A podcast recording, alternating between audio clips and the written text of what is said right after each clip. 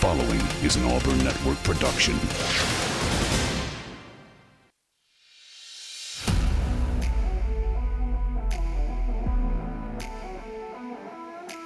You are on the line. Live on ESPN 1067, Auburn Opelika's sports leader. Online at ESPNAU.com or on the ESPN 1067 app. To be on the line, call in at 334 321 1390 or toll free at 888 382 7502. You are on the line with Jacob Goins. You're on the line here on ESPN 1067, Auburn Opelika sports leader. Happy Wednesday, everybody. I'm back on the airwaves. That's right, back from vacation, back in the studio, uh, back at work, back here in Auburn and Opelika. And man, it feels good to be back. Uh, had a great vacation, a much needed vacation, uh, one that uh, I knew I needed it, but I don't think I knew how bad I needed it until I took it. It was one of those uh, types of vacations. And so uh, I took a few days and I was off. I was away from the studio. I was away from the office. I was away from everything. I even turned my email notifications off. That's how much of a vacation I was on. And uh, if you know me or know anything about me, that's really hard for me to do. And so uh, I did. I went and took a few days, uh, got out of town, uh, got away from pretty much everything. And I'll be honest, I did a whole lot of nothing.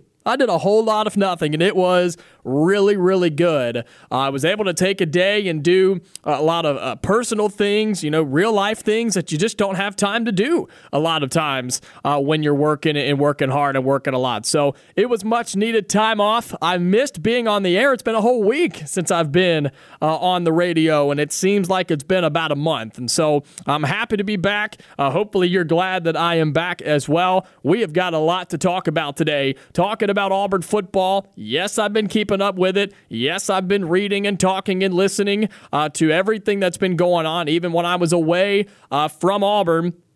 I was keeping up with everything, and so don't don't you worry. I am fully up to date and, and up to speed on what's going on so far with Auburn football. So we're going to talk about that today. Uh, it's Wednesday here on On the Line, and so you know uh, if you've been with me for a while, it's a busy show today. We're going to talk Auburn. We've got Jordan Hill of Dawgs 247 uh, to give us some updates on Georgia and what's going on in Athens. We also have Austin Hannon of Bama Central who will join us in hour number two. Jordan will join us at 2:30.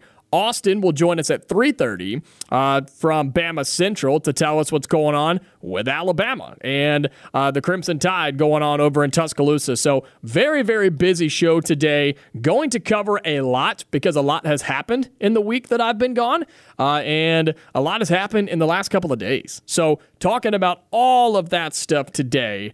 Uh, should be a fantastic show. You know the drill. Outside of those two guests, the phone lines are open. I want to hear from you. Haven't got to talk to you in a week, so uh, I want to hear what you have to say. What's on your mind? What's your thoughts so far as Auburn gets through uh, their sixth practice for for fall camp? Today is an off day for Auburn. They did not have practice today. Uh, they will be back in action tomorrow. Uh, they had practice yesterday, off today, and back tomorrow. So. What have you heard? What have you seen? Uh, what have you read? Uh, what What's your reaction so far through fall practice uh, that you've heard and seen and read and whatever? I want to hear from you on the phone lines 334 321 1390. That number again 334 321 1390. Call me. We'll talk about it. I want to get your thoughts. I'm going to give you my thoughts as well. Uh, we got a great show on tap for you today here on the Wednesday edition of On the Line. Folks, we are 24 days away. That's right, 24. 24 days away from Auburn football kicking off. Even sooner than that, when college football kicks off with week zero when the game of the year, Vanderbilt Hawaii, kicks off in week zero. Uh, so we're so close. We're so close. We're on the field. We've got pads. We're hitting people. It's awesome. It's fantastic. Football season's here. You had a preseason game between the Browns and the Jets last week on Thursday. I mean, football's back. man. And it's time to get excited about that. So, as we are 24 days away, let's jump into it. Let's talk a little football because lots to recap so far in what's been happening at fall practice for these Auburn Tigers. Want to talk about the quarterbacks? Want to talk about the running backs, including the big time news of who showed up to practice yesterday, and other positions as well that I've either seen or heard or read about or been told about. All right, so let's t- let's jump into this thing, talking about Auburn, talking about fall practice so far. We'll start with the quarterbacks because that's where everybody wants to start, right? That's where everybody wants to uh, focus their attention. Uh, it's where everybody wants to know who's going to start, right? What's the status of the quarterbacks? And I will tell you from what I've seen when I've been to a couple of practices, what I've seen in videos that other media members have taken and put online, what I've read from other media members, and what I've been told by some of my friends around here, the quarterback room is in a much better spot than it was last year. Now, what does that mean exactly? Well, Auburn's quarterback room wasn't that good last year. Let's just be honest. It wasn't all that good. So, it wouldn't take much to be better, but they are. And they're better by a pretty decent amount because you have three guys in that room right now between Payton Thorne, Holden Geriner, and Robbie Ashford. And yes, I said them in that order on purpose. You have three guys in that room right now that if you had to put them on the field day one to start against UMass, I think they would be okay. I think they'd be okay. Now, do I fully think that Holden Geriner is ready to go to be the starter in the SEC right now? No, I don't. Do I think Robbie Ashford is ready to be the starter day one in the SEC to give Auburn the best chance to win? I haven't seen enough to say yes. Do I think Payton Thorne is? Yeah, I do. And I'll say this I haven't seen enough in practice. We only get so much to see in practice, which means everything that's happened, you get a very slim picture of what is going on. And for the record, Hugh Freeze and this Auburn coaching staff, and every coaching staff in the country does this, by the way, they basically they form their practice and they schedule out their practice around when the media is going to be there. And so what that means is the media sees what Hugh Freeze wants us to see, right? We get a 20 to 30 minute window if we're lucky, and you better believe that Hugh Freeze and his coordinators and his coaches, they know exactly what they're going to be doing on the field when we get to go out and watch.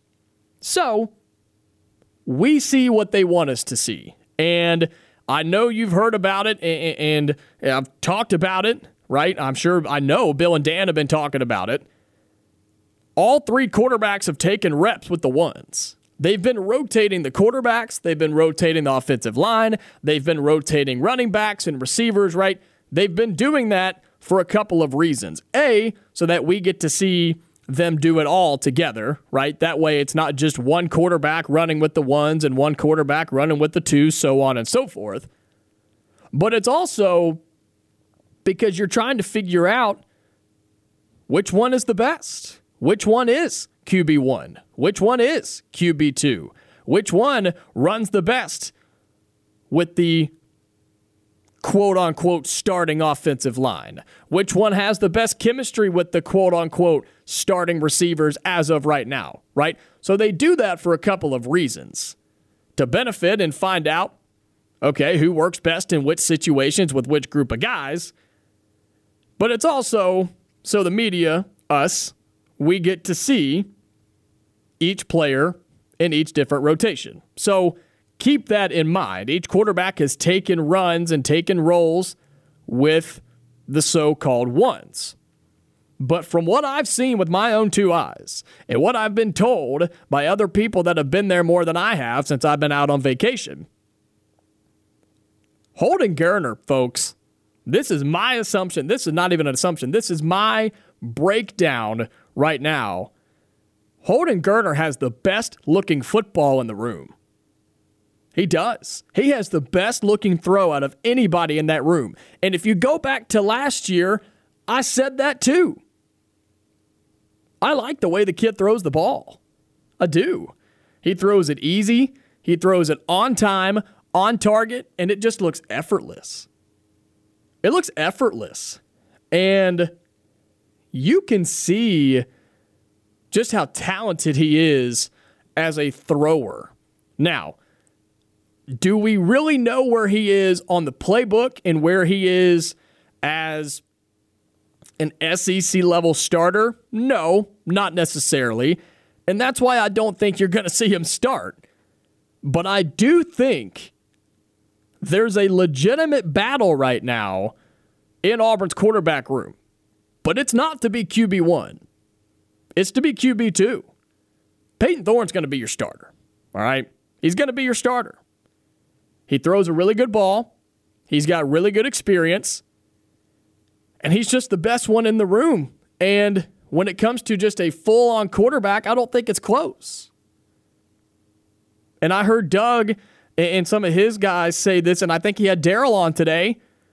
You don't go get a guy like that if he's not going to start, if you don't plan on starting him. And Daryl made a really good point, Daryl Dapprich.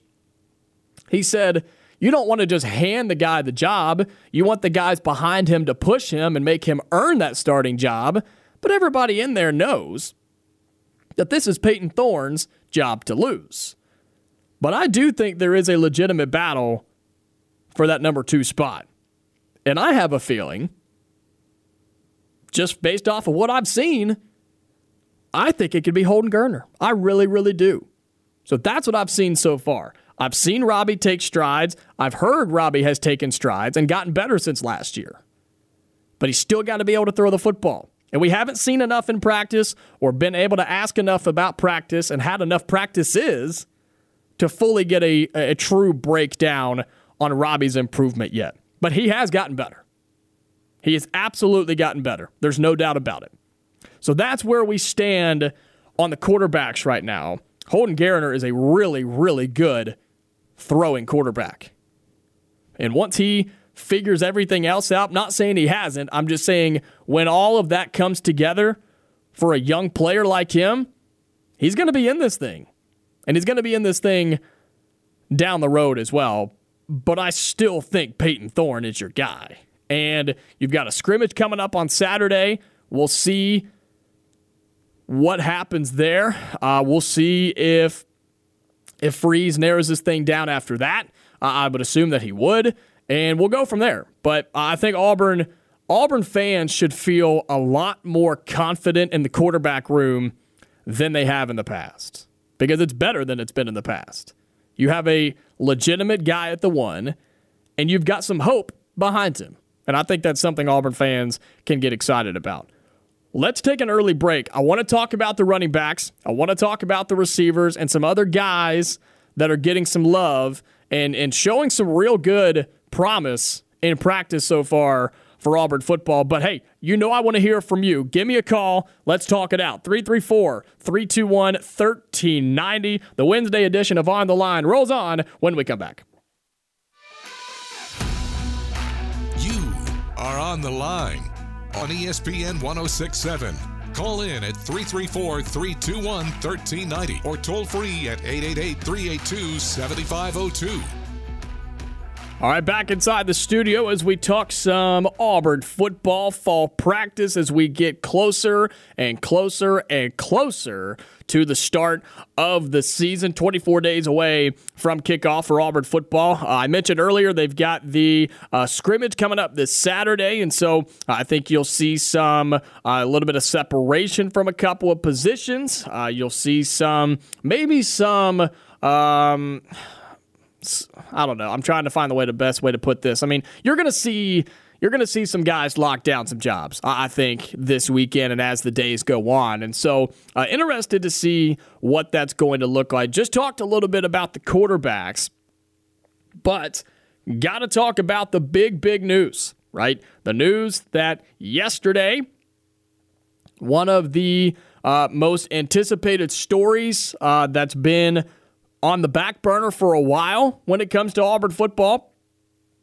Jarquez Hunter returned to practice yesterday uh, for Auburn in that running back room. Uh, we we all know the situation. There's no reason to get into that side of it. Uh, waiting in, in in head coach Hugh Freeze has made it very clear, very simple. He doesn't comment, and Auburn football does not comment on university operations and university issues. And that's what he left it at and has left it at since we were in Nashville three weeks ago. And so um, we'll wait and see, I guess. Uh, but good news is, and a very, very good sign, is that Jarquez Hunter was back at practice. And what does that mean? Well, it means that Auburn's running back room is obviously taking that next step. Now, do we know if he's going to play week one? As far as I know, no, we don't. And we'll find out if he is missing any time or if he's not missing any time. And if he does, how much it'll be. I don't know. We're going to have to wait and see. But it is a good sign that he's back at practice. And when you look at that running back room for Auburn with Jarquez Hunter, who, when he plays, he will be your starter, he'll be your go to guy. I think Auburn has one of the best, and I mean one of the best, running back rooms in college football. I really, really do. I think Auburn has one of the best running back rooms and most dynamic running back rooms in all of college football. I believe that because look at the guys that are in there. You have Jarquez Hunter, who has shown as the two as the number two guy behind Tank Bigsby, who's now playing on Sundays, Jarquez Hunter showed just how talented he is and how dominant he is, how quick he is, how evasive, and how he's not afraid to lower his shoulder and run over you if he has to. So I think Jarquez Hunter is one of the best running backs in college football. I said it about Tank Bigsby last year, and I believe that about Jarquez Hunter. And I'm not saying that because this is an Auburn station talking Auburn football. Just watch the guy play. Watch him play. And tell me at the end of this year that Jarquez Hunter, barring an injury, God forbid, tell me at the end of this year that Jarquez Hunter won't be one of the best running backs in the nation. And have that recognition from those across college football. I think he'll get that. And I think he is that going into the season. And I think he's going to have, and we've talked about this, right? We've talked about this numerous times. He's going to have better offensive scheme. He's going to have a better offensive line. He's going to have better quarterback. He's going to have everything. He's going to have everything better on that side of the football. And so he's only going to get better himself. And it, it's funny because last night I was I was chilling at home, watching a little TV, scrolling through. Um, you know, trying to scroll through, and uh, after the Braves had uh, gone down early last night, I was had it on in the background, but uh, was scrolling through TV, and on the Big Ten Network, they were showing the replay of the 2021 Auburn Penn State game, the one in Happy Valley uh, where Auburn went up there. Both teams 2 0 early on in the season, right? Third game under Bryan Harsin, right? What was happening? Everybody was excited, and Auburn had, I don't know, 10 different opportunities to win that football game. I bring that up to say this Jarquez in that game was really, really good. If you forget, he had some unbelievable plays. He had the hurdle down the sideline late uh, that eventually would set up the potential uh, for Auburn to get that game winning touchdown. Didn't work out because of a horrible play call. But I say all that to say this Jarquez Hunter has been good since he got here, and he's about to have his best season yet. And so he was back at practice. That's big news. And you look at this running back room, and what I've seen so far, Auburn has some studs in there. The guys I've seen at practice between Brian Battie Damari Alston, who he may not be the tallest guy. He's listed at 5'10. That's arguable. With cleats and a helmet on, maybe. But he is a massive human being. He is jacked, okay? Damari Alston is huge. And if he's running at me with a football, I'm laying on the ground and letting him hurdle over me and keep going. No way in the world I'm trying to tackle that guy because he's massive. He is ripped and he's going to be just fine in the SEC. I've seen some really good things out of Jeremiah Cobb, right? He's a little bit taller, a little bit lengthier, right? Not as big as somebody like Damari Alston or even like a Jarquez Hunter. But Jeremiah Cobb is going to be special. He's going to be really, really special. And you add that with a Sean Jackson, the bowling ball that he is, and then your number one guy, your ace, Jarquez Hunter. Tell me that running back room won't be one of the best in the conference and one of the best in the nation. It's going to be really, really good. Now, what's going to be key to that is the things we just talked about a few minutes ago the offensive line, the offensive scheme, good quarterback play, and all the above. All that will play a huge factor into what this running back room does. But huge news that Jarquez was back at practice yesterday. Excited to see uh, what the rotation is tomorrow morning when we have a viewing. Uh, and on Saturday for the scrimmage, interested to see how all that goes. Uh, look, I think it's going to be Jarquez. I think it'll be Damari. Uh, I think you'll see a combination of Battie and um, and Jeremiah Cobb. But Auburn's going to have four or five guys they can go to, which means they're going to be fresh. You're going to see situational backs. You're going to see different guys get different snaps at different times in the game. And I think that's going to be great for Auburn. So I'm excited to see that for the running back room as well. When it comes to the wide receivers, I've heard some really good things here.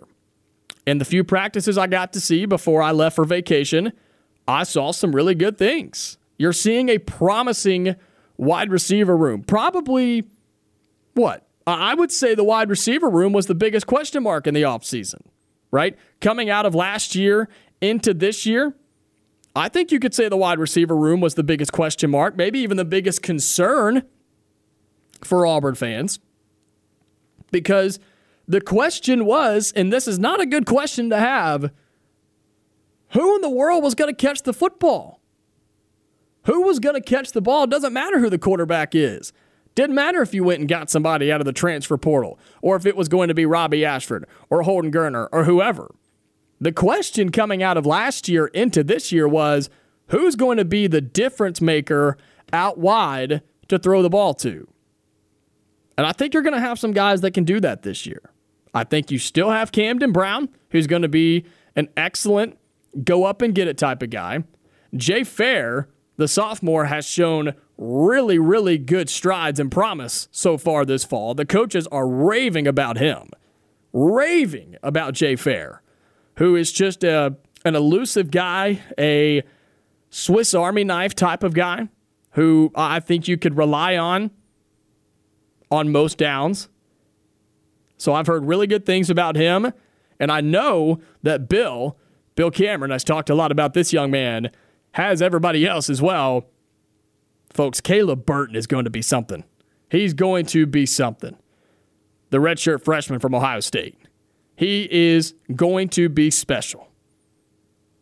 Sure, early on, you know, still getting still getting equipped, right? Still getting the pl- used to the playbook and stuff. I saw a few times early on where it was, you know, some confusion when to be on the field or whatnot, but that's not a concern. What you can see is when he's on the field, he's already an Ohio State product. He's going to be a really, really good wide receiver, and he's just a freshman. So, good things so far out of the receiver room. We'll talk some more about Auburn later on, but want to get some updates from Athens about what's going on with the Georgia Bulldogs as Jordan Hill of Dawgs 247 will join us when we come back. Lots of news going on over there. How are the dogs looking as we're 24 days away from kickoff? He's coming up next here on the Wednesday edition of On the Line.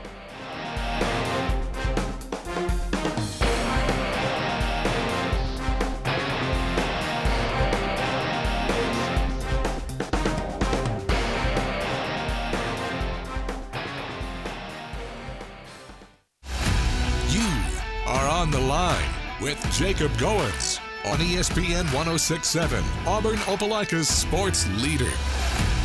We're halfway through hour number one here on the Wednesday edition of On the Line, the show that tells you like it is and holds nothing back. I'm Jacob Goins with you on ESPN 1067. Well, we welcome in Jordan Hill on the phone lines of Dawgs 247, who joins us every Wednesday here on the show. Jordan, we're getting closer and closer to football season, man. 24 days away before the Georgia Bulldogs kick off the 2023 season can't believe it, Jacob. Uh, it's, it's one of those things you turn around, you know, especially for a season like Georgia had in 2022. You know, it went so long into January. It's like you turn around and the season's almost here. But uh, the countdown is on, and I'm definitely thankful for that.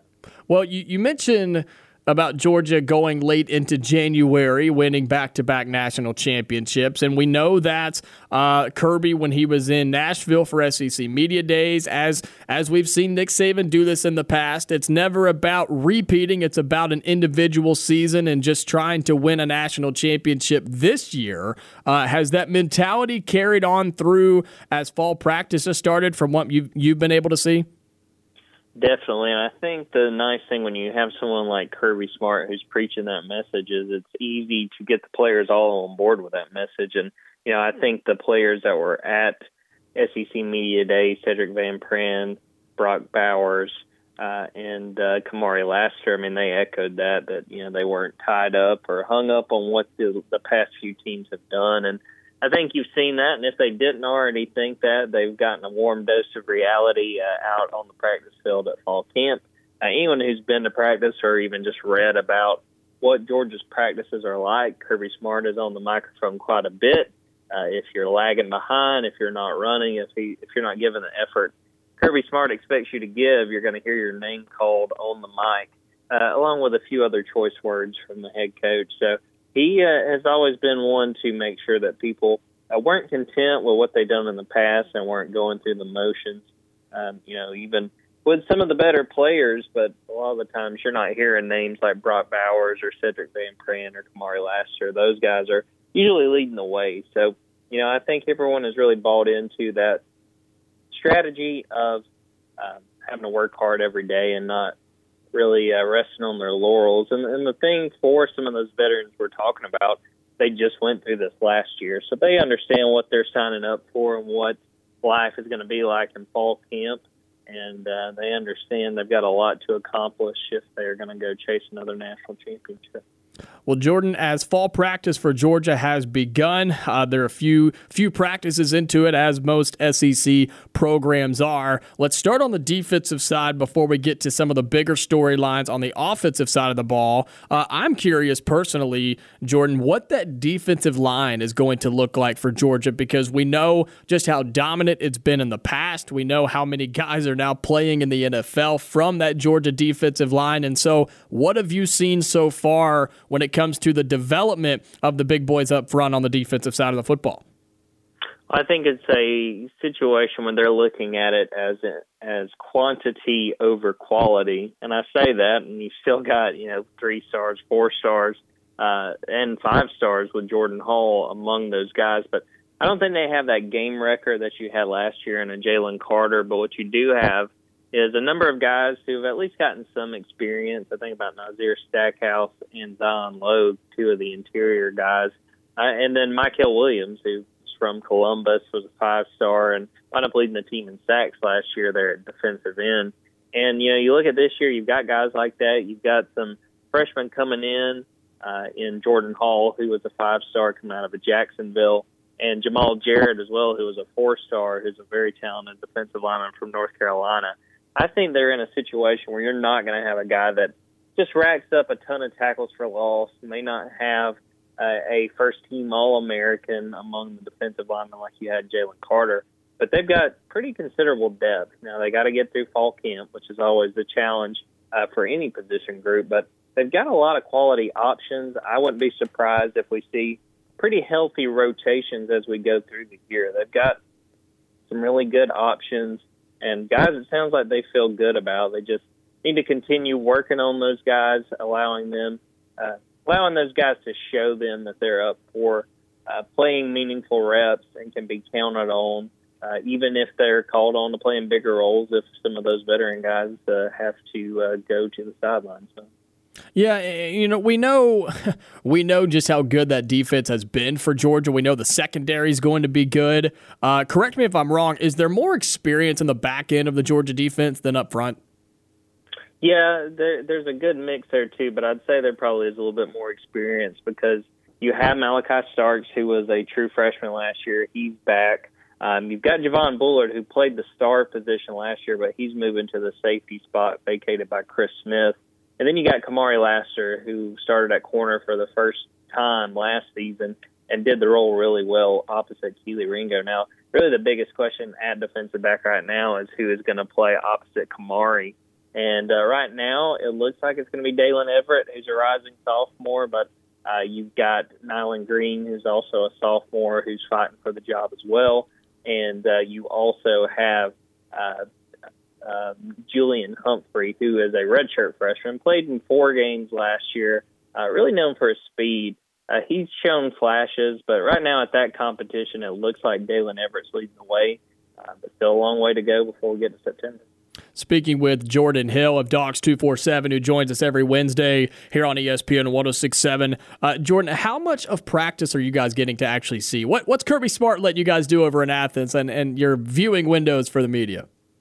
Uh, few and far between, I'm sad to say, Jacob. but uh, we've we've gotten to see two different days uh, so far, and it was about two and a half periods, three periods of practice, what amounts to 15 minutes apiece. So it's mostly been individual drills. There hasn't been any seven on seven that we've gotten to see. Um, so it's it's been a whole lot of uh, taking attendance and seeing you know some of the guys who are banged up how they're coming along, and uh, just uh, getting to see a few throws on air before they they escort us off the premises. Well, before we uh, before we talk about the offense, has Kirby said anything to the media that has caught your ear? That is, uh, has he been asked a question that has been anticipated for for you in the media or Georgia fans? I mean, anything that he said so far through the first couple of days of fall practice that we should know about? Not really. I mean, I think the biggest thing that kind of fits that parameter is the first day of fall camp, I asked him about what he was looking for specifically from the quarterbacks. And his biggest thing was being in the here and now, you know, not coming into a day of practice too high after a really good day the time before or too low after struggling and trying to get things back in order. You know, the biggest thing they look for in these quarterbacks, they want them to be playmakers. But they understand that there's a whole lot of talent around these guys that they're not going to have to force things. You know, they don't want guys who are going to potentially give the ball away, and you know possessions are just so big in this game. Mm-hmm. Uh, he, he really harped on the fact that you know they need guys that are going to keep their head in the game, that are not going to force mistakes, and and can um, be smart about what I always go back to. He talked about uh, last season Stetson Bennett doing a good job of cutting down on boneheaded plays. Uh, if they put a guy out there that hey he may be really talented, um, but you know oh well he gives the ball away a few more times than we'd like uh, that guy's probably going to be watching from the sideline because they're going to want a guy that uh, doesn't force the issue and every once in a while is okay with throwing the ball away or even taking a sack. Well, let's get the uh, Jordan Hill breakdown of the quarterback room in Georgia. We know they've got uh, five star on five star on four star in the quarterback room over there. So, given the little bit of availability you've been able to see, plus what you're being told from within the program and just your knowledge of the quarterbacks in that room, where does the quarterback battle stand in Athens right now? I think it's about where we anticipated at this point. I still think Carson Beck is going to be the starter. He was the favorite coming into spring, performed well throughout spring, and really uh, ended spring on a high note with his play at G Day. And so far, he seems to have kept that up. You know, he's gotten good praise from his coach and his teammates to this point. And there's been things I like about what Brock Vandagriff has brought to the table too. He's seen as uh, the most capable guy to push Carson this year, and uh, he's had his moments as well. And the biggest thing that I want to watch through what's left of fall camp is what Gunnar Stockton uh, is able to do. You know, he's coming into his redshirt freshman year. He's got a year under his belt. Uh, he is a guy that got a lot of praise in the preparation for the Peach Bowl, um, and just his willingness to do whatever it took to get the team ready as a scout team quarterback. You know, looking at 2024, a lot of people sort of have it in their minds that oh Dylan Raiola is going to come in and immediately start. Um, that's very hard for any true freshman to do, but I think that's really underselling Gunnar Stockton, uh, who Auburn fans will remember well. Auburn was after him very, very hard. Oh yeah, when Mike when Mike was the offensive coordinator there. Uh, I think he's got a lot of talent. I want to see what we hear through these next uh, few uh, weeks of practice, getting ready for the season. Um, I think Gunnar's got a really good opportunity long term. I may not see him on the field any this year, but he could set himself up well when you consider 2024. Jordan, today you actually wrote a really good piece about Mike Bobo and what his offense could look like at Georgia. It was, uh, I believe, uh, Todd Hartley was talking about it and how it could look different. So, without giving up too much of the information, and make sure our listeners can go and catch that article at Dawgs247 and 247sports.com. But what what did you learn about Mike Bobo from those within the program on how the Georgia offense may look a little bit different this year? I think the biggest thing is there's not going to be anything drastic, and and I don't think uh, you know anyone really thought that was going to be the case. It's sort of a situation where if it ain't broke, don't fix it, and I think it's a situation too um, that it could be very drastically different had Mike Bobo not been an analyst last year. He got to see how Todd Monken ran things, and he was a big part of those conversations. You know, we were going through the Peach Bowl and the national championship game, and had a few availabilities with Todd Monken Todd gave Mike a lot of credit for some of the insight, some of the things he shared in just making sure this offense was really successful. So I think there will be some things different, and I've contended that it was going to be different no matter what, just because of personnel. Mm-hmm. You know, even if mm-hmm. Todd Monken had come back, I mean, they're not quite as deep as at tight end, though they still have Brock Bowers back. So I don't know how much two tight end sets we're going to see this time around, but uh, I don't think it's going to look all that different. I think that they've just got a ton of playmakers, and it's up to Mike Bobo and really uh, both of those, you know, really the entire offensive staff uh, to try to maximize the talent they got and see what they can do with it. Yeah, another guy that Auburn fans are uh, familiar with is Mike Bobo. But with that offense, uh, we're talking with Jordan Hill of Dawgs 247. Want to talk about one more storyline before I let you go. With that offense, uh, one of the biggest names on that offense in the running back room not practicing with Georgia right now. What can you tell us about that? Yeah, it's kind of a shame. Kendall Milton, who's coming into his junior year, a great opportunity to be the number one back uh, wound up getting hurt back in the spring and, and had his spring cut short. Uh, had a hamstring then, and he's not practicing now as we're in the second week, also dealing with a hamstring. So it's a very tough situation. Uh, Kendall is a guy that, when he's healthy, is a really good back.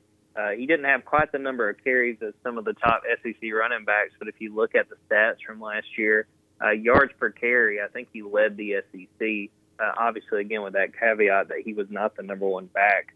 Uh, but he's just a guy that has not been able to stay healthy, and it's a position that I've really circled as one to watch for Georgia.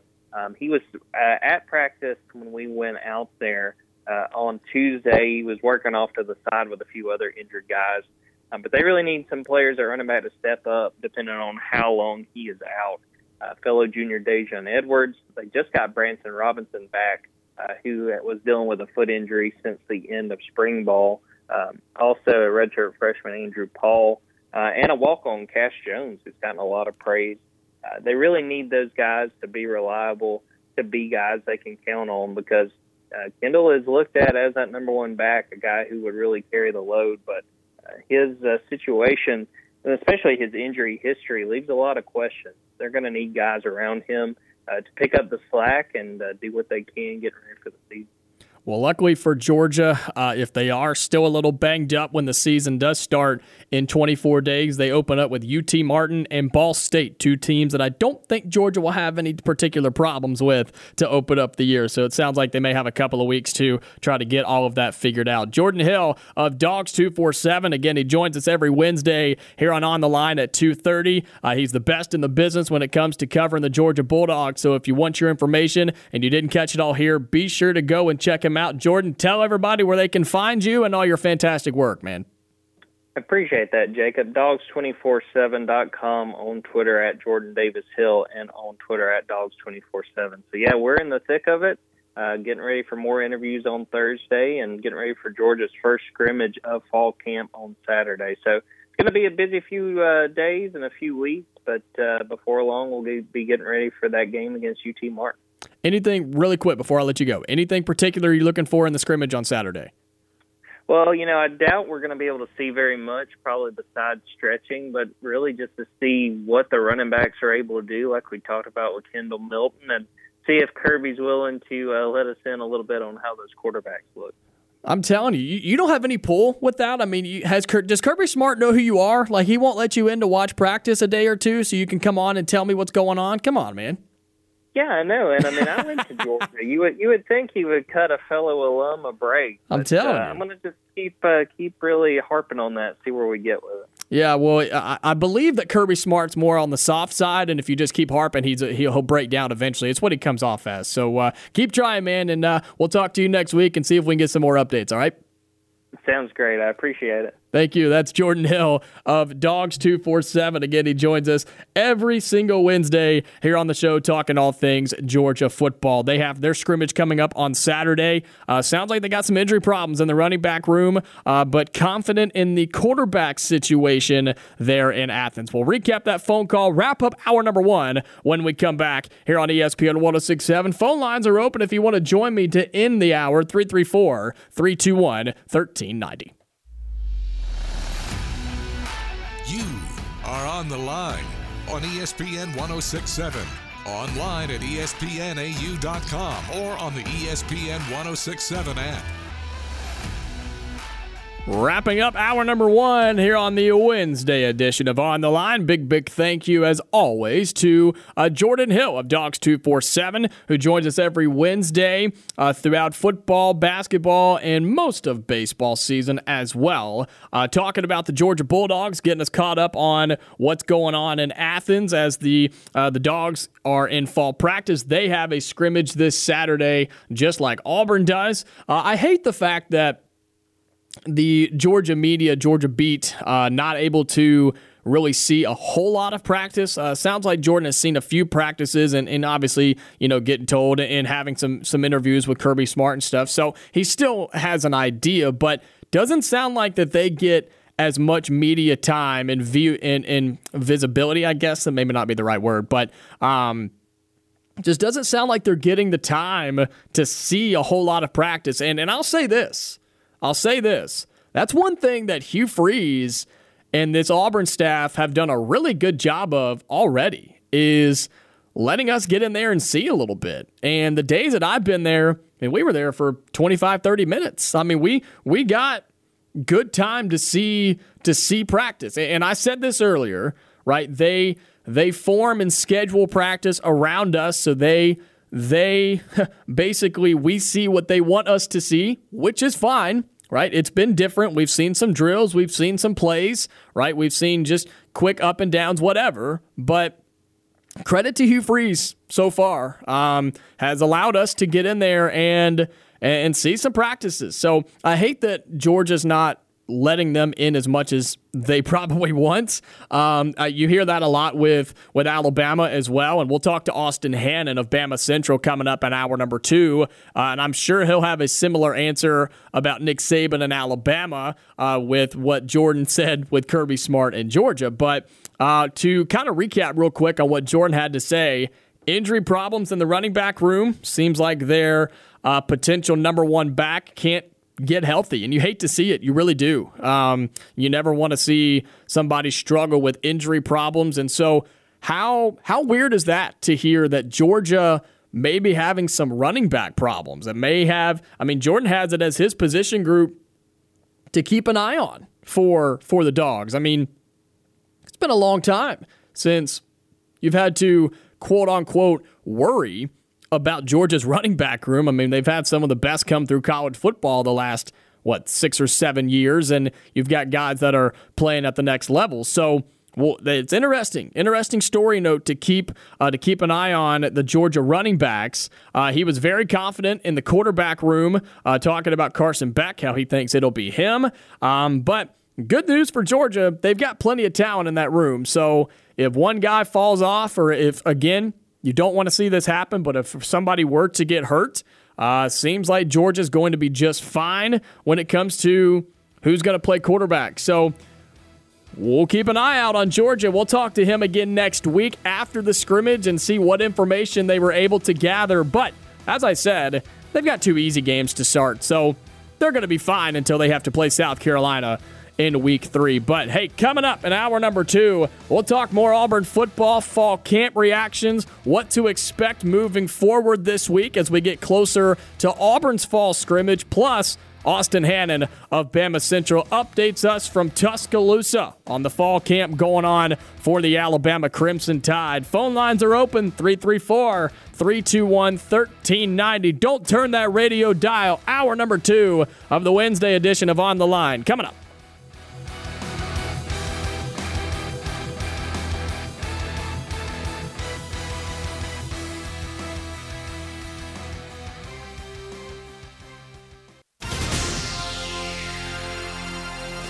Following is an Auburn Network production.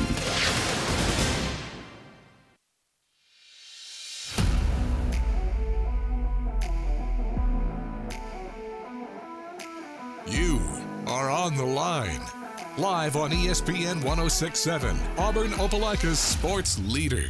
Online at espnau.com or on the ESPN 1067 app. To be on the line, call in at 334 321 1390 or toll free at 888 382 7502.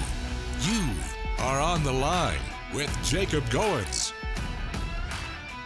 You're on the line here on ESPN 1067, Auburn Opelika sports leader.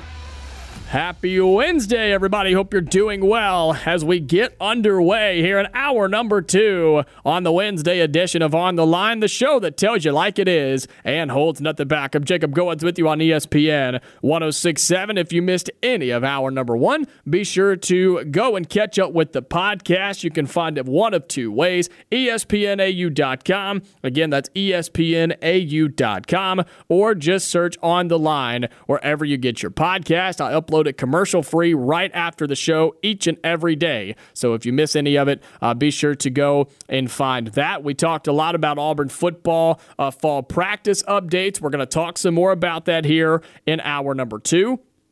Plus, uh, we talked with Jordan Hill of Dawgs 247. Uh, got some updates on the Georgia Bulldogs and their fall practice and what's going on. They've got uh, some running back issues. They've got, uh, uh, obviously, they got the quarterback battle going on and uh, maybe some concern on the defensive side of the ball as well. So, if you missed any of that conversation with Jordan Hill of Dawgs 247, be sure you check that out on the podcast. Be sure you check him out as well. If you are uh, subscribed to 247, if you're subscribed to the Auburn 247, you get access to the Dawgs 247 as well. So uh, if you're subscribed to that here in Auburn and you want to go check out uh, the, the Georgia content, Jordan does a fantastic job. Uh, he's been doing it for a long time. So be sure you go and check him out as well. But here's what's coming up in this hour. Again, we're going to talk some Auburn, talk about the storylines, give you my thoughts so far. Uh, we got a couple of days before uh, the fall scrimmage on Saturday that Auburn will be having, so we'll talk some about that. Plus, uh, Austin Hannon of Bama Central will join us coming up in just about 30 minutes or so to talk about uh, Alabama and give us an update on their fall practice as well. I believe he is going to uh, uh, media availability with Nick Saban today, so we'll see what he's going to ask him, what he's looking forward to out of that conversation and press conference. So that's coming up at 3:30 in just about 30 minutes or so. So be sure you tune in for that as well. But until then, phone lines are open. I'm back in the studio, uh, back from vacation. Uh, it is it's very very nice to be back. Uh, it was a much needed vacation, but I enjoyed it. I had a good time. I didn't think about work at all. It was amazing. Uh, and the first time I've done that in forever, I think. I don't really know. So uh, it was much needed and uh, much appreciated, of course. I'm very thankful to to be able to have those days off, but I am back and ready to go. So uh, if you want to give me a call and talk about what's been going on, give me a call. I want to hear from you. 334 321 1390. That number again, 334 321 1390 is how you become on the line here on ESPN 1067. So, what have you seen and heard so far? From fall practice? What do you like? What do you not like? Is there still a room or maybe a guy that you're still concerned about, maybe somebody that you're a little bit more excited about now that fall practice has begun a little bit. I want to hear from you on the phone lines 334 321 1390. And that's what I'm going to talk about uh, just a little bit is a couple of rooms, mostly on the offensive side. Uh, that's where a lot of the question marks are, right? That's where a lot of the concern is when it comes to Auburn fans wanting to know who's going to throw the football, who's going to run the football, right? Who's going to catch the football, all those types of things. Um, because believe it or not, they all have been question marks. And I feel confident in the fact that those are all going to be answered and be answered in a good way. Uh, I think you're going to you're going to have good players in those positions. And, and let me say this I've been saying this Auburn is a talented football team. This is a talented Auburn football team. Okay. There are some really good players on this team. And I think there are some players that have yet to show that fully in fall practice. And I think there's guys that will show that as the season goes on. And so there's a lot to be excited about in this season. And there's also some news that we haven't talked about yet that we will that happens outside the stadium, that happens in the heart of Auburn, Alabama. So we'll talk about that as well. But let's get to the phone lines here to start off hour number two 334 321 1390. You're on the line. Who am I speaking with? Spectre, how you doing? Hey, Spectre, I'm good. How are you, man? Uh, I hope you enjoyed yourself. I did. I did. What you What you got, man? Well, listen, uh, I heard a little bit of something different than what you did on about the quarterbacks. Okay. Uh, I heard the offensive coordinator talk, and he had nothing but high praises to say about the quarterbacks. Uh, he did mention that uh, Ashley was was uh, actually more and has improved in his throwing ability. It has pinpointed his throwing ability really well. Um, but uh, only thing I've heard about the other guy is that he's asking a lot of questions. He, they didn't say mention anything about how he was doing on the field, but all that's going to be, you know, come out next week. And uh, I'm just, I'll just go with what the what the coach puts on the field. Yeah, you know, I'm it, not. Yeah, it, you know you've got you've got a scrimmage coming up on Saturday. I from what I've seen uh, in the few practices that I've gotten to go to, um, and then what I've been told and what I've heard and read and everything, because I've kept up with it. Robbie has gotten better, and, and I talked about that a little bit in the first hour. I think Robbie has gotten better throwing the football. I don't think, and look, we've seen very minimal of him uh, in practice, but I think he has gotten better. Do I think he's where he needs to be? No, not yet, but I think he's gotten better. Um, I've said that I think Holden Geriner has the best looking ball. I think he throws it better than anybody uh, in the quarterback room. Um, and Payton Thorne, from what I've seen, he looks good. Now, how do they how well do they all know the playbook and how well do they all run the offense? I don't know. And I think Saturday will answer a lot of those questions, Spectre. But um, no, I think they've all taken strides, and I think the quarterback room is better than people are giving credit for.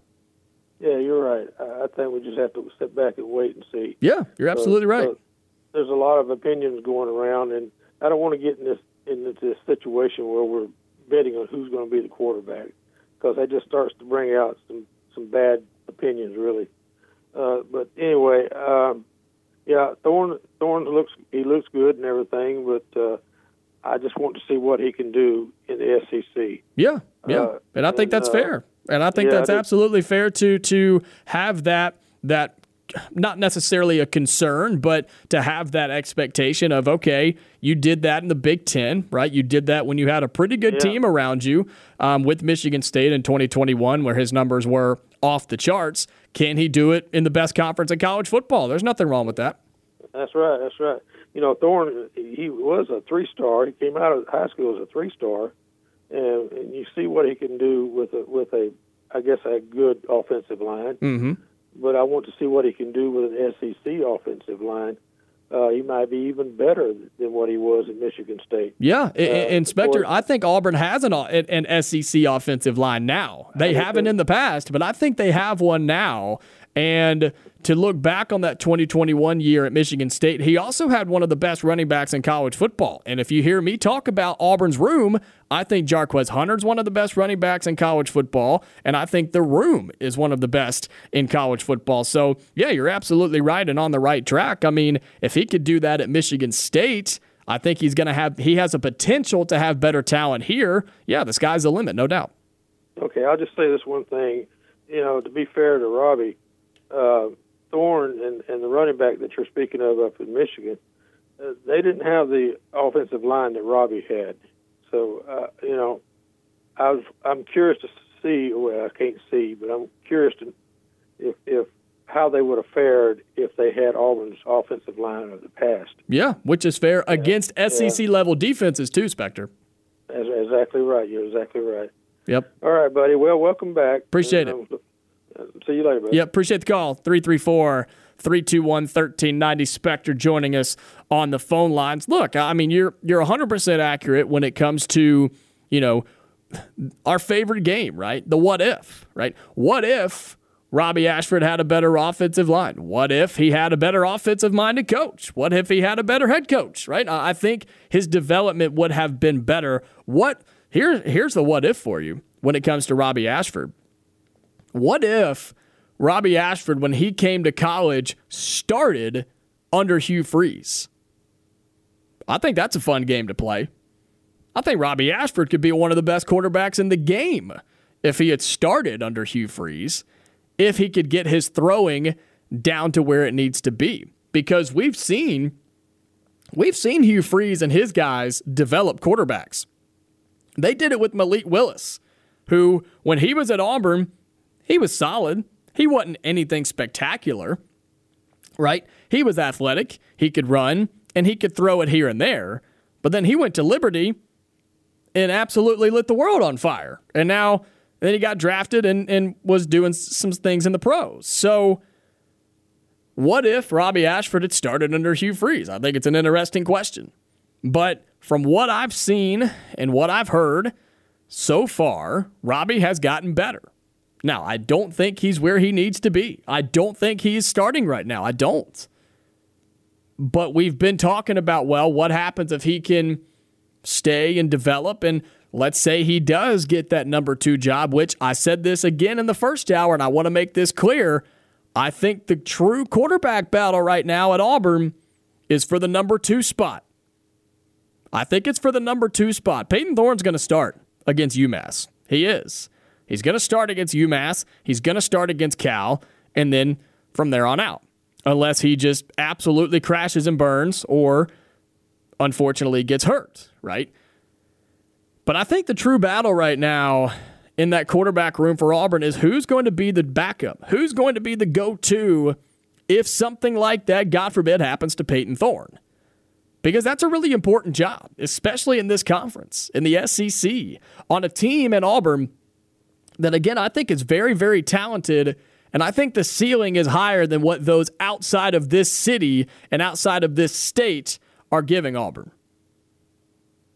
And we're going to look at a coach's preseason top 25 coming up in just a few minutes. And the fact that Auburn is not in it, that's fine. I get it. Some of the teams ahead of them, not too sure about but the expectations for Auburn in 2023, outside of those who watch it, listen to it, cover it, and cheer for it, the expectations are not high.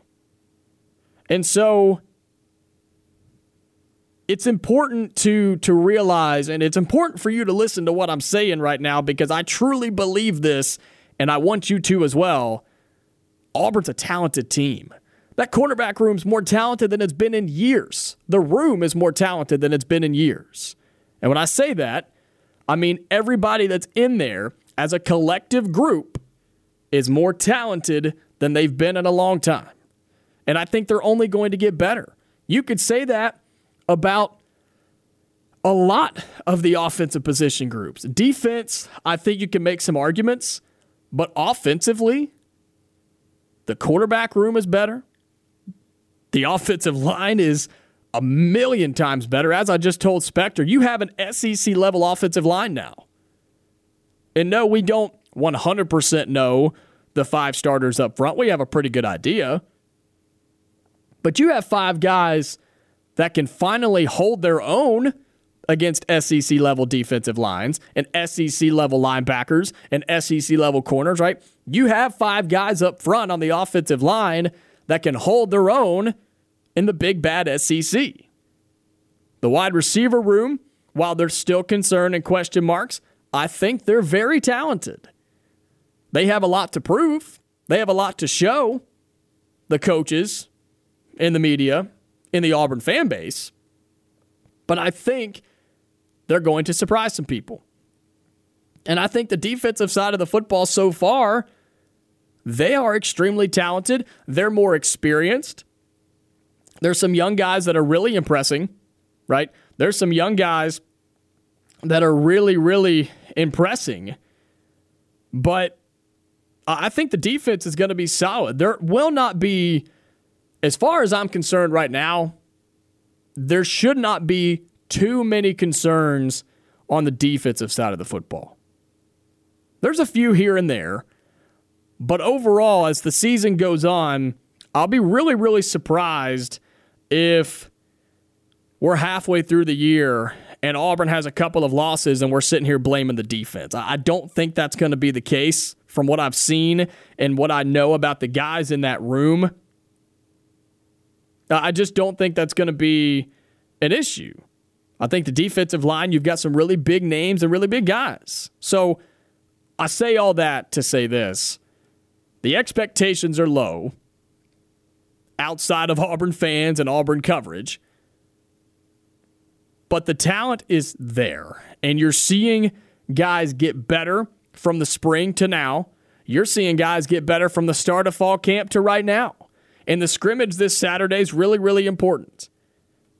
It's important for the quarterbacks. I'm excited to see the receivers again. I'm excited to see Jarquez Hunter if he participates in that, which, if he's at practice, the assumption would be that he will. I'm excited to see what he truly looks like with him and Damari Alston and Jeremiah Cobb. There's a lot of good names in there. Brian Battie. So the scrimmage this Saturday is going to be really, really important. But here's what I'm I'm trying to tell you. Everybody has gotten better. As far as I know, I think every room has improved. And that's what you wanted to see when Hugh Freeze and his guys stepped in the door. You wanted to see recruiting pick up, which it has. You wanted to see the vibes change, which it has. And you wanted to see this football team get better. And I'm telling you right now that it has. And yes, we're still 24 days away from the start of, of the season, and Auburn's still got a lot of work to do. They got a long way to go. But you start against UMass. You take a, a difficult road trip to Cal, not difficult opponent, but just a difficult trip, right? It's a difficult trip to make with a new team, a new coaching staff across the country to are we calling that Pac 12 country anymore? I don't really know what we're calling that. That's a whole separate conversation going on about all the conference realignment stuff. No time to get into that today. Because, man, Friday was one of the most historic days ever in the history of college athletics. I mean, it was crazy. I'm on vacation, I'm relaxing, and I'm scrolling, and it's just going off. Twitter's going everywhere, or X, whatever they call it now. I mean, it's just going crazy update after update, news, breaking news, so and so going here, so and so going there. These execs are meeting today, tonight, tomorrow. Like, wow, right? That was crazy. But Auburn has a long way to go, but they're getting better. And that's all you can ask for. 334 321 1390. We'll talk some more updates about Auburn football, about Auburn in general, uh, and what fans can expect in 2023. And then Austin Hannon of Bama Central will join us coming up at about 3:30. So stay tuned for that, and he'll talk about Alabama and their fall practice as well. Give me a call. I'd love to hear from you. More of the Wednesday edition of On the Line when we come back. Are on the line on ESPN 1067. Call in at 334 321 1390 or toll free at 888 382 7502. Let's get back to the phone lines 334 321 1390. Terry, you're on the line, man. What's up? Hey, Jacob, how you doing? I'm doing fantastic, man. How are you? I'm pretty good. Um, interesting fact about last year wasn't T.J. Finley in that quarterback room as well? uh, yes, he was. That's what I thought. And look, guys, I'm tired of hearing the apologists for T.J. Finley, and he, he's I'm I'm sure he's a great young man and a fine human being, but the bottom line is he was he's he's been not very good two different places. Yeah. So let's, let's quit apologizing for him and just say the quarterback room has gotten better. And and and quite honestly, I'll take uh, Freeze and and um, the office coordinator Montgomery over Harsin and, and uh, Esau, Esau, whatever his name was. Well, that's where I thought you were going to go was the fact that it's not Harsin here this year, and that's why it's gotten better. But uh, no, I, I think the personnel in the quarterback room has gotten better. I mean, look, I just think the three guys that are competing right now – uh, Thorne, Geriner, and Ashford. I think, and I, I know Ashford was there last year, but you have a better version of him already. And again, I yes. don't think he's there yet, but you already have a better version of him right now than you did last year. And so, yeah, with that being said, plus, yes, TJ Finley not being a part of that over the last couple of years, I mean, yeah, I think it's it's it's a no brainer to say the quarterback room has gotten better. Now, Jacob, I'm of the opinion, I don't know about you, but the real battle is for number two. That's exactly what I've said. That is exactly okay. what I've said. Is is uh, I think Payton Thorne is your guy, and I think the true quarterback battle right now is for the number two guy. You're absolutely right.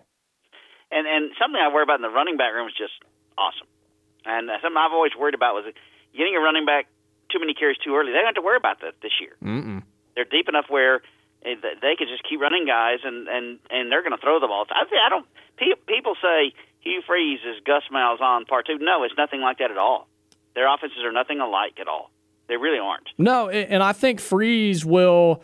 I think he'll adjust his offense as need be. I mean, it's going to be. He's already said it's going to be the same like type of system, but he's going to adjust based off of what quarterback is playing QB1 or if there are packages for Robby Ashford with his legs and I think you may see something like that. Um, and his his playbook is going to adjust based off of, you're right, those four running backs that Auburn can use at their disposal whenever they want to.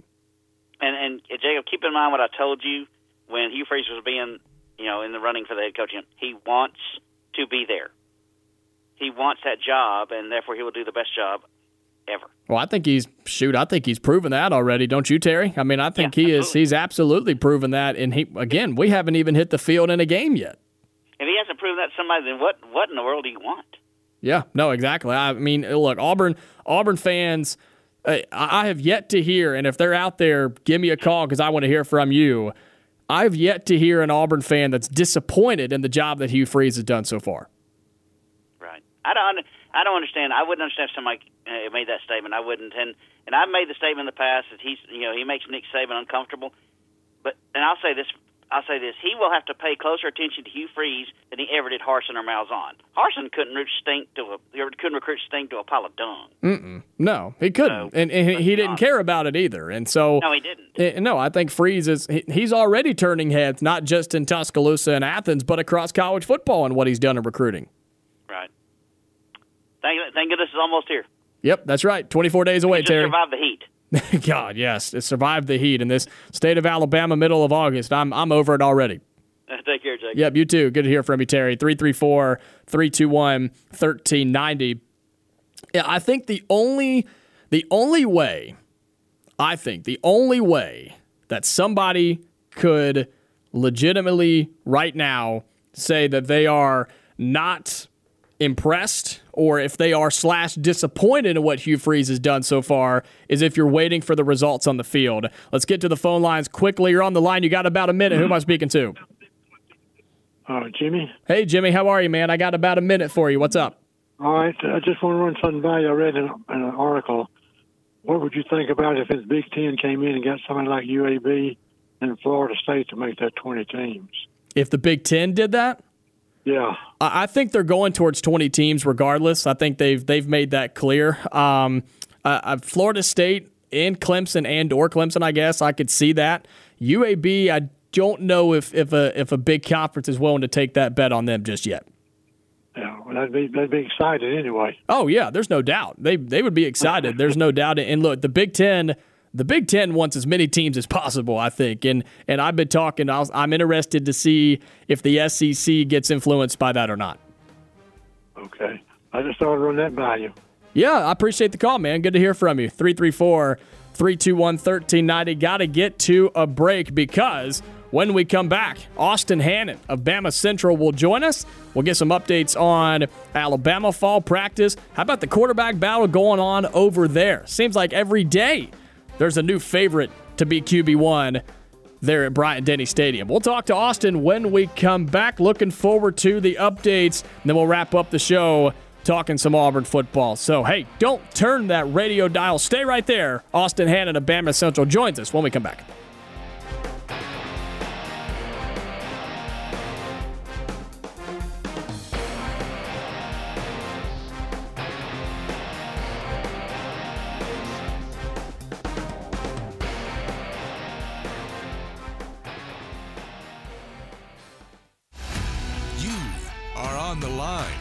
Jacob Goins on ESPN 1067, Auburn Opelika's sports leader. Well, we got an update on Georgia earlier in the show, and now it's time to get an update on Alabama as it is Wednesday. We may as well just call this like the Auburn Rival Day. Uh, we talk with Jordan Hill of Dawgs247 to get Georgia content, and then, of course, we talk to Austin Hannon of Bama Central, who joins us every Wednesday at 3.30. Austin, hope all is well, man, over in Tuscaloosa, and uh, I hear you've got a, a press conference coming up with Nick Saban this afternoon. Yeah, we do. 4:45. Um, you know, he usually likes to do it after practice, so uh, turns work into uh, early evening instead of early afternoon, if you will, for us on the beat. So you'll hear from tonight. We already have heard from players this week. Um, I'm not sure if you saw, but Alabama held fan day and, and open practice last weekend at Bryant Denny Stadium, so we got kind of got to see a lot of action there, and um, you know we're starting to kind of get a feel, a little bit of a better feel for for what the team's going to look like this year, and uh, who to expect to be on the field most of the time when when September rolls around. Yeah, well, that's where I was going to start. Was with that that fan day open practice. Um, did you did you see anything that was groundbreaking or just you know shock the world, or, or, any updates that you can give us from what you saw on Saturday? Yeah, I did, I did a little story after, uh, just kind of talking about observations and um, you know, kind of what did we see and know, the story did well. Uh, there were people that disagreed about the quarterback situation, obviously, but shocker. uh, just from what from, from, what I could see on, uh, I guess that was last Saturday now.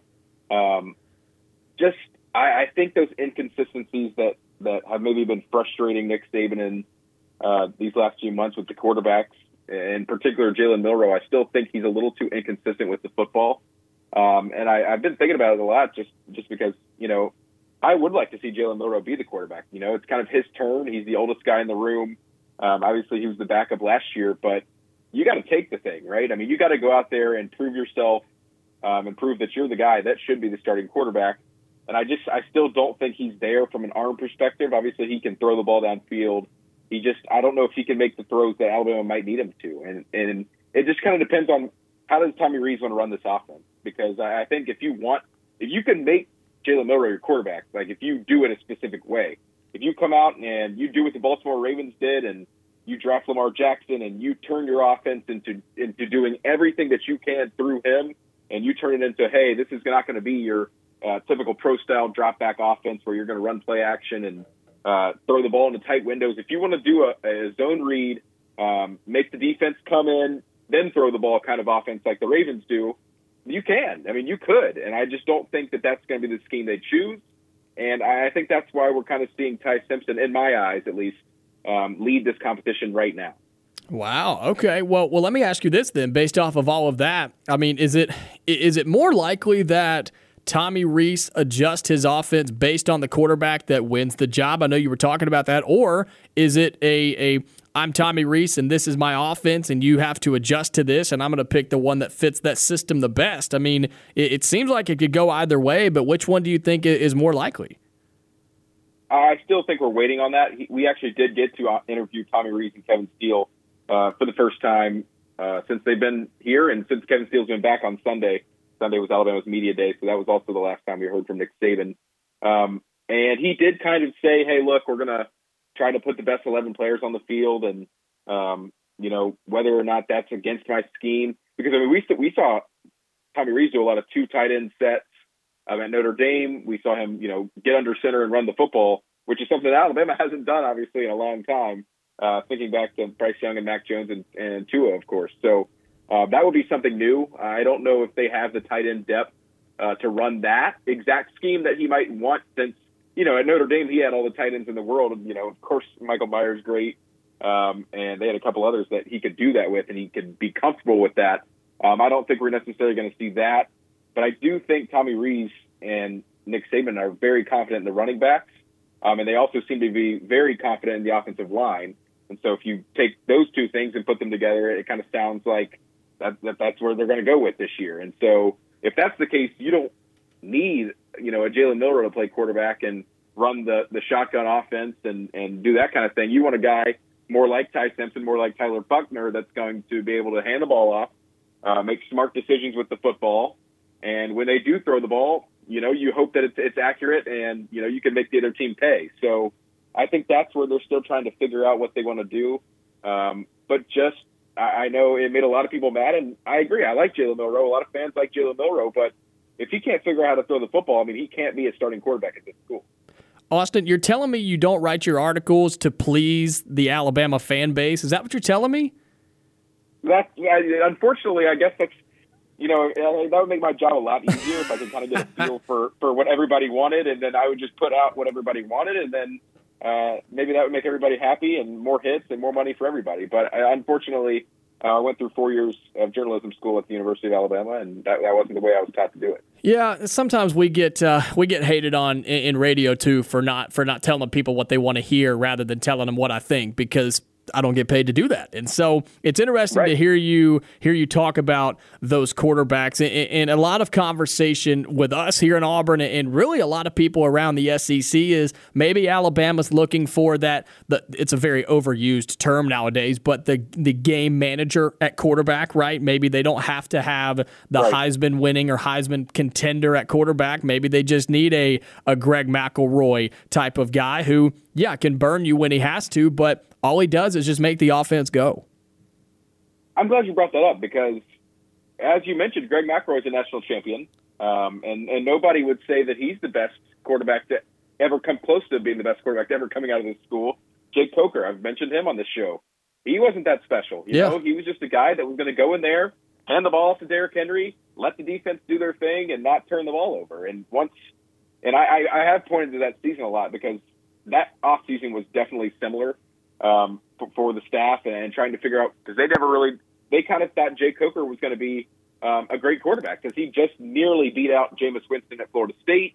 Uh, he lost that job. Obviously, Jameis did what he did. He comes to Alabama because he's a Southern kid, grew up an Alabama fan. He's going to be the quarterback in 2014, right? No, wrong. Blake Sims, uh, a guy that had, had been around and had played running back, and um, you know, th- there was no way he should be the quarterback, right? Well, he was, and he took Alabama to the playoffs. Uh, but Jake Coker wasn't special. He went out there, like I said, he did what he did, gave the ball off, made some hustle plays, made some nice throws every now and then, and, and you look up at the scoreboard every game and you win. And it doesn't have to be pretty. It doesn't have to be Bryce Young and Tua throwing six touchdowns. You don't have to do that. Um, I think people have gotten accustomed to that, so it makes it a little difficult that this year might be a big step back in terms of quarterback play, but it doesn't mean that the team's not going to be as good. And I don't think that you have to have anything special in there with the group that they've got surrounding it. Which goes back to the the old school Nick Saban, Alabama, really the old school SEC style of, of football on the offense, where well you play great hard nosed defense and you just run the ball, and if you score 24 points a game, you're going to win most times. And it may seem that that's what Alabama has to go back to to an extent this year in 2023. And a big part of that, Austin, is the offensive line. And you wrote a great article uh, yesterday talking about how they're looking for fear and wanting to make people tap out. What can you tell us about that offensive line that hasn't been up to par the last couple of years in Alabama? I'll say something. They've been talking a lot, and um, I can't remember who it was. It, it might have been Reggie Ragland. Some old uh, Alabama, old head Alabama player was on Twitter yesterday, um, kind of seeing all that and saying, "Well, hey, prove it then." You know, like you can say all this, and you can say that you're going to make the other team quit, and we want to get back to the Alabama standard, and we want to bully you, and just run the football right at you for four quarters. But you got to prove it. I mean, that, that's that's not something that you're just given at Alabama. I know Yeah. that's kind of the trademark is the is the fourth quarter thing and the the passion and the grit and you know whatever else they say. And teams for a long time here had you know had a great trademark of proving that on the field, and they did.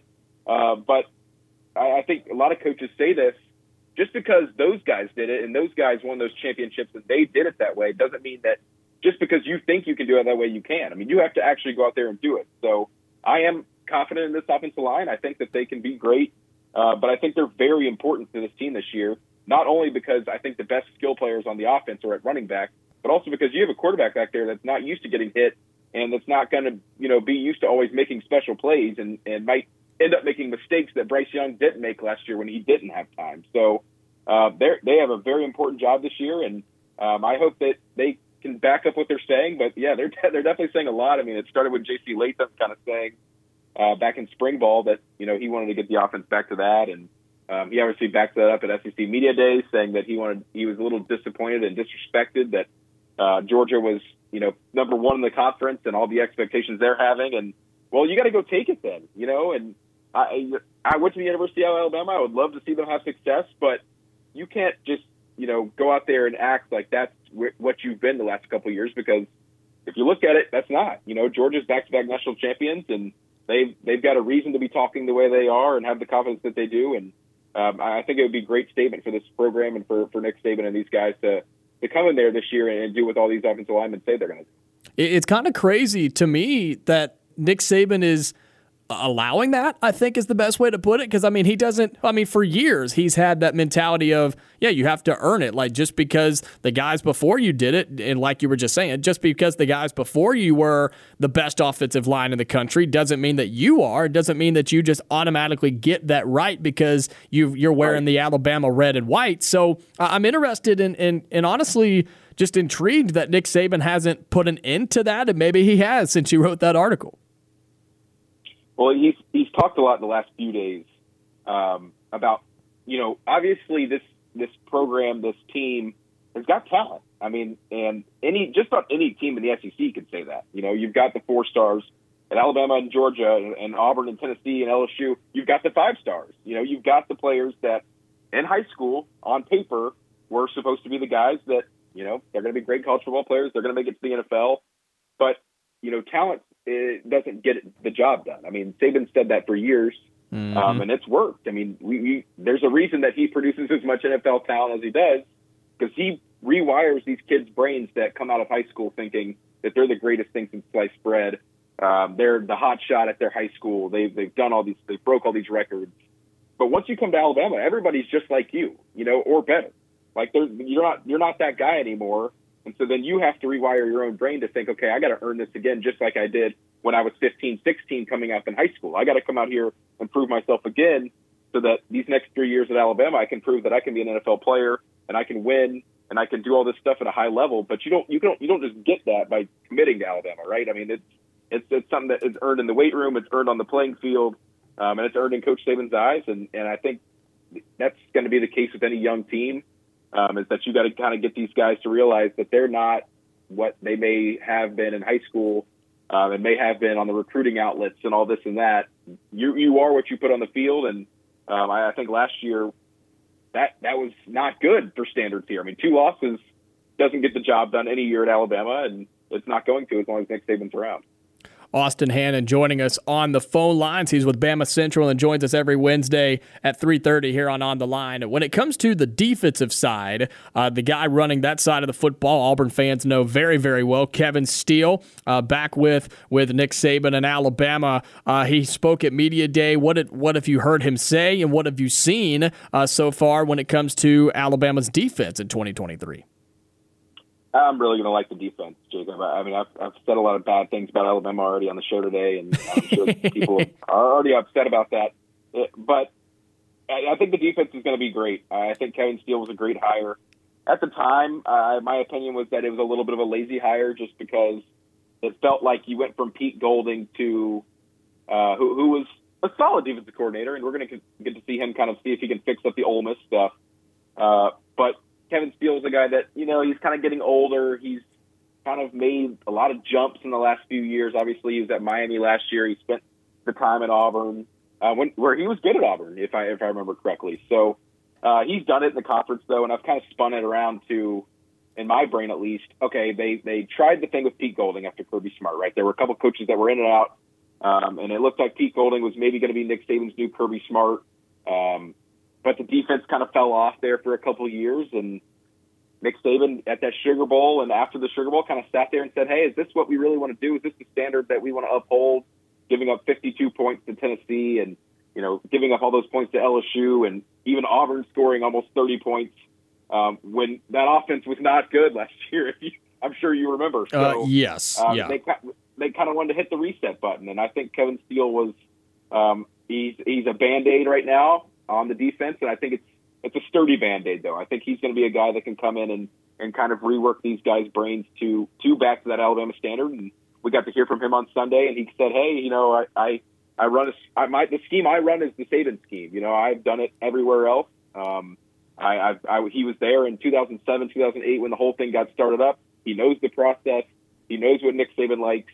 Um, he knows what he expects from the defensive side of the ball, which uh, everybody knows that's what Nick Saban cares about the most is the defense.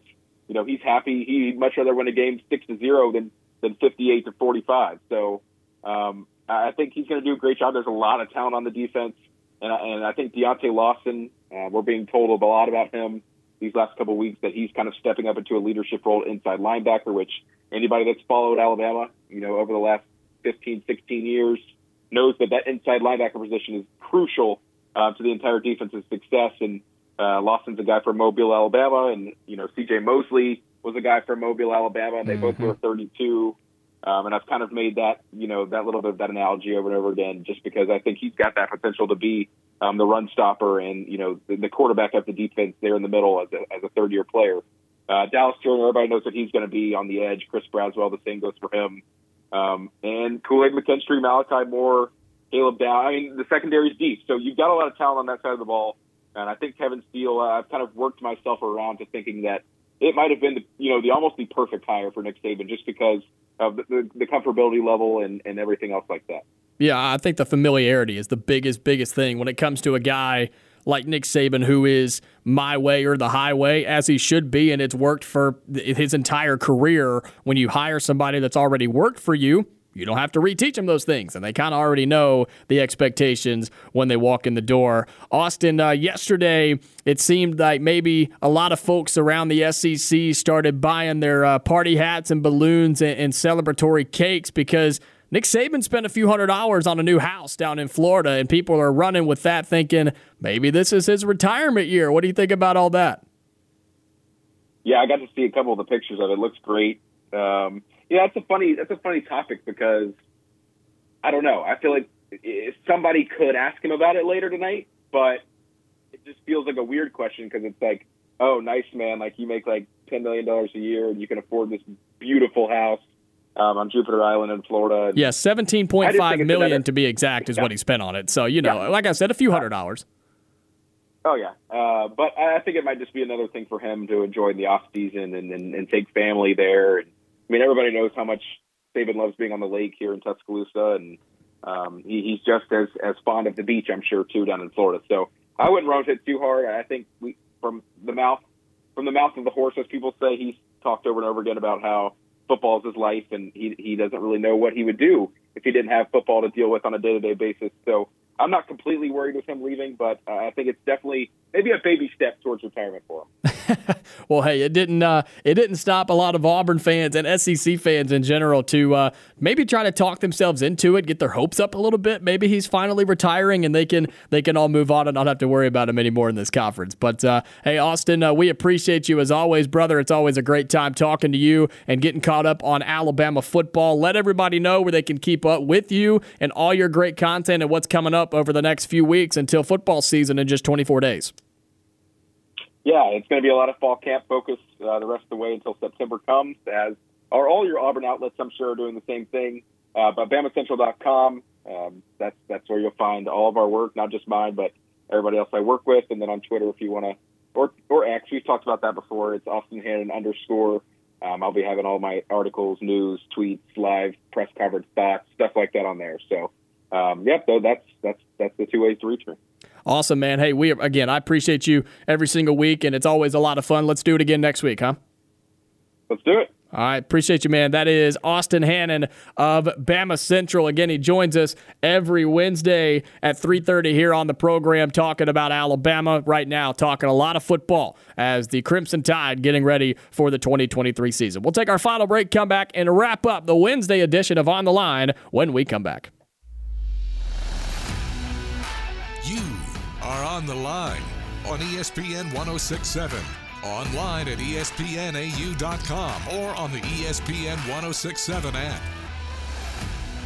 Wrapping up the Wednesday edition of On the Line here on ESPN 1067. Uh, about to get kicked out of here in just a few seconds. But a uh, big thank you to uh, Austin Hannon of Bama Central and Jordan Hill of Dawgs 247. Both of them joining me on the show today, uh, telling us all about Georgia and Alabama fall practice as we get closer and closer to the start of football season. So if you missed any of that or any other parts of the show, talked a lot of Auburn fall practice, getting you caught back up, uh, giving you my thoughts since I've been gone for the past week. Glad to be back. If you missed any of the show today, be sure to go and catch up with the podcast at espnau.com or just search on the line wherever you get your podcast. I'm going to upload it right now, commercial free. But hey, Lots more to talk about tomorrow. Chris Gordy of Locked On SEC will join us uh, as we get closer to fall scrimmage on Saturday for Auburn. And we're 24 days away from the start of Auburn football. So, been a lot of fun. Let's do it again tomorrow, shall we? 2 to 4 here on ESPN 1067. Stay tuned. The drive with Bill Cameron, Dan Peck coming up right here on the Auburn Opelika Sports Leader. But until tomorrow, again, 2 to 4 right here on ESPN